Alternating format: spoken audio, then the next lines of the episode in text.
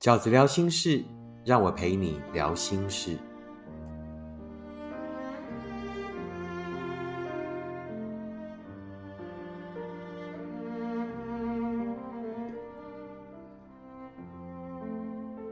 大家好，我是饺子。这一期饺子聊心事，要跟大家聊为什么会很在意对方无缝接轨呢？念一封读者的讯息。他说：“饺子，一段感情被分开后，对方马上就进入下一段关系，请问我该怎么释怀？你有这样的问题吗？跟对方都已经分道扬镳了，对不对？从此两段，然后各自有各自不一样的人生了。可是你发现对方竟然很快的就又有了新的对象，你发现你自己竟然无法释怀。”为什么会这样呢？为什么我们对于所谓对方的无缝接轨，经常会无法接受？又该如何去思考呢？那饺子哥呢，有五个观点想要跟大家分享啊。为什么你会很介意对方的无缝接轨？第一，是因为他没有哀悼期。什么叫做哀悼期？此时此刻的你，就是正在对那一份爱进行的哀悼期。你会伤心，对不对？你会为那一份爱扶丧，你很难过，你每天过着痛苦的要死。然后一转身发现呢，哇！不管你是那个提出分手，或者是被留下来的人，那对方都速度都比你快。然后你就会觉得，为什么你都没有哀悼？为什么你都没有难过？于是你很容易产生一个结论，就是那你到底有没有爱过，对不对？我们可我们也许可以接受对方最后离开了，但是我们很难接受的是，在过往的那一段时光里，你竟然没有爱过。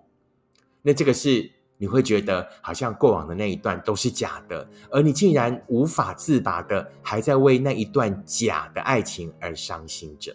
对于这样的执着，对于这样的想法，饺子哥要先告诉你：有他有爱过。多数跟你走过一段的人，都有一段时间是爱过的，甚至只是几秒、几纳米秒。多数是超过几秒的，他是有爱过的。但重点不是爱过，而是有没有在乎过。爱从来都不是问题，因为那个爱只是喜欢而已。要在乎的喜欢，才会叫做真的爱。啊，我们一般认为你到底有没有爱过？你在过程里看过的那一些爱都是存在的，因为那个叫做比较浅薄的爱，叫做喜欢、尬意、娘娘。好，那真正会让一份感情变成幸福的，里面一定要有一个元素，叫做什么？在乎。他有爱过，但是没有在乎过。于是这就合理了。一个曾经爱过你的人，一个曾经喜欢过你的人，但他不够在乎，他没有在乎，而那不就是你当时离开的原因吗？而那不就是你后来在那一份感情里不快乐最大的原因？他很快的就又有了新的对象，只是再一次证明什么？证明他的不在乎，所以他才可以很快的走入下一段感情啊！不要执着在他到底有没有爱过，有他有爱过，但他不在乎，他不在乎那件事情，也不是他无缝接轨你才发现的，而是你当时就看见了，所以你才寂寞，所以你才悲伤，所以你才离开，不是吗？那第二个，对方会无缝接轨，然后让你觉得很难过的原因是什么呢？因为你觉得他可能不忠诚，对不对？多数的人会用背叛来形容他背叛了这一份爱，而且极有可能是还在跟我交往的时候就答应了，对不对？就脚踏两条船了，否则怎么可能这么快就有开始？然后呢？你能怎么样呢？对不对？即便你有强烈的怀疑，你有十足的把握，他劈腿了，他一定是有劈腿，他一定是有出轨，不然不可能接的这么顺，接的这么密，对不对？他一定有背叛，他不忠诚。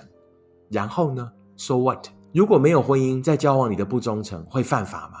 你拿他奈何？你能怎么样呢？你说我可以诉诸公义啊？你觉得公义真的可以帮你吗？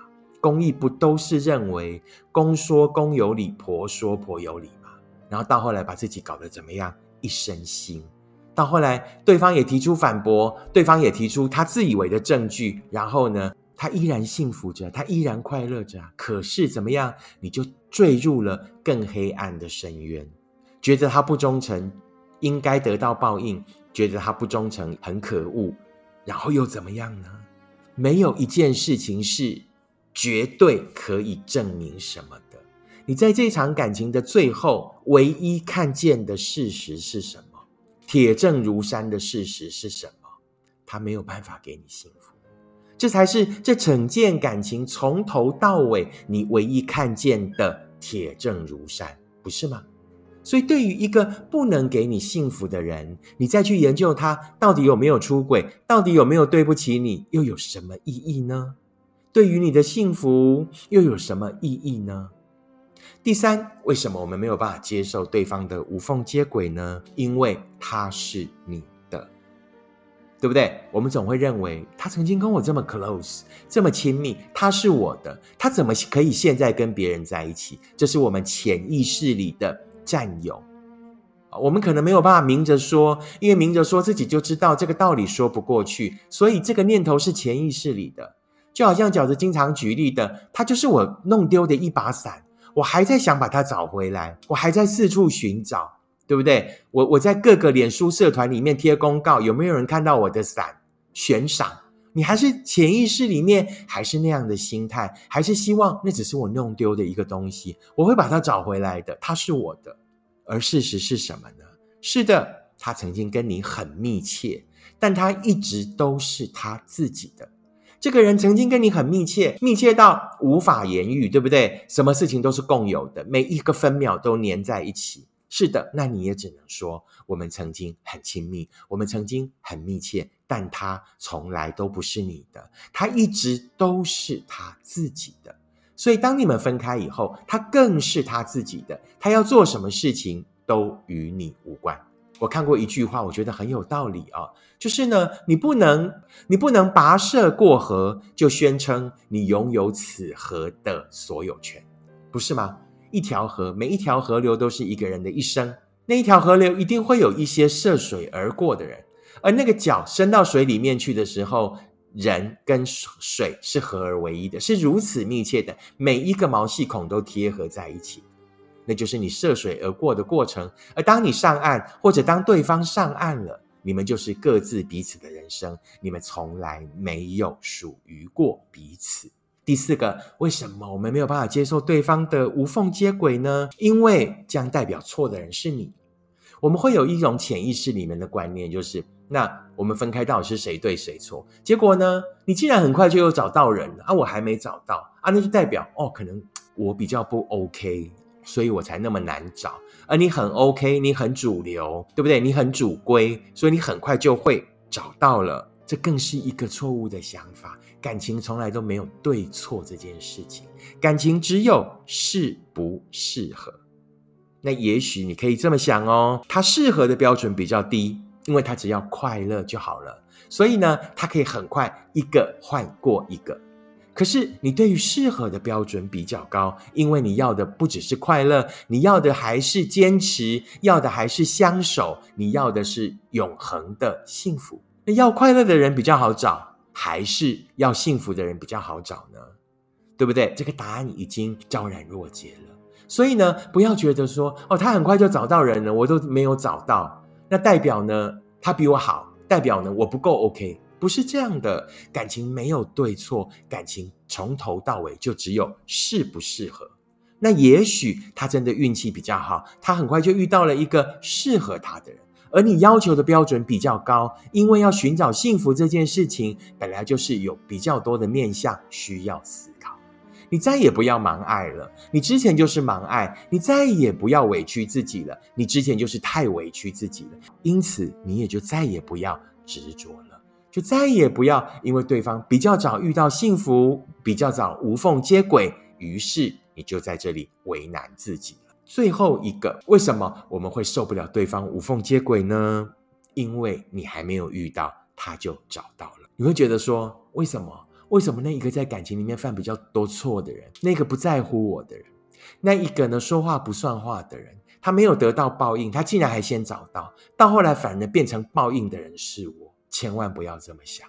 好，记得每一个人都有他的路，每一个人都有他一生要走的路，都有他的发生和学会。那就是人的天性。我们总希望呢，能够把痛苦的路缩短。于是，我们看到许多焦虑依附的人，他们总是爱着一个又一个，不能有空档，因为他害怕寂寞，因为他害怕一个人。他从来没有在一次感情的伤心过后，真的去沉淀，真的去学会。而你现在就是在沉淀跟学会。记得，你只有经过沉淀的学会，才不会把同样的问题带到下一份关系里。上一份关系出现的问题到底是什么？想清楚，在过程里想清楚，可能是不适合，可能是对方的问题，也可能是我们自己的问题。把那个问题想清楚，走过这一段阵痛期，只有阵痛才会冷静，只有在冷静里，才有可能跟自己对话。只有诚实的跟自己对话过了，才能完成这一份感情最终的沉淀。只有沉淀过后的学会，才会让你不再把同样的问题带到下一份关系里。也只有经过沉淀的学会，才不是只是解决了寂寞，而没有比较靠近幸福。经常我们急着要迈向下一份感情的原因，就是因为害怕寂寞。而这样周而复始的过程，只是让我们不断的在同一个圈圈里打转，并没有更接近你想要的幸福。只有确定自己要的方向，确定自己想要成为的人，确定自己需要的爱，然后再去寻找的那一个人，在这样的过程里面，你的努力才会每一步都算。每一步都让你更接近幸福。以上就是饺子哥呢帮大家归类的五个为什么我们没有办法忍受对方无缝接轨的原因。第一，因为他没有爱到齐，因此你觉得他没有爱过。事实上是他有爱过，只是他从来没有在乎过。而经由这一个事情，你就更确定了他的不在乎，就更确认了自己的离开是对的。第二个原因是呢，他可能不忠诚，但重点不在于他忠不忠诚，重点一直就是他不能给你幸福。第三点是因为他是你的，是的，他曾经跟你很密切，但他一直都是他自己的。第四，因为这样代表错的人是你，记得感情没有对错，感情只有适不适合。第五，因为你还没找到。他就找到了，为什么呢？因为他要的标准比较低，他只要快乐就好；而你要的标准比较高，你要的是真正的幸福。所以呢，在沉淀过后的学会，在沉淀过后的确定，才会让你更接近幸福。以上就是饺子哥要跟大家分享的这一集 Podcast 的内容。如果你喜欢我的 Podcast，请你一定要按五颗星订阅留言。并且跟你身边的朋友分享。如果你喜欢饺子哥的观点，请你用行动支持饺子二零二三年的书。你会坦然面对每一场告别。我们下次 Podcast 见，拜拜。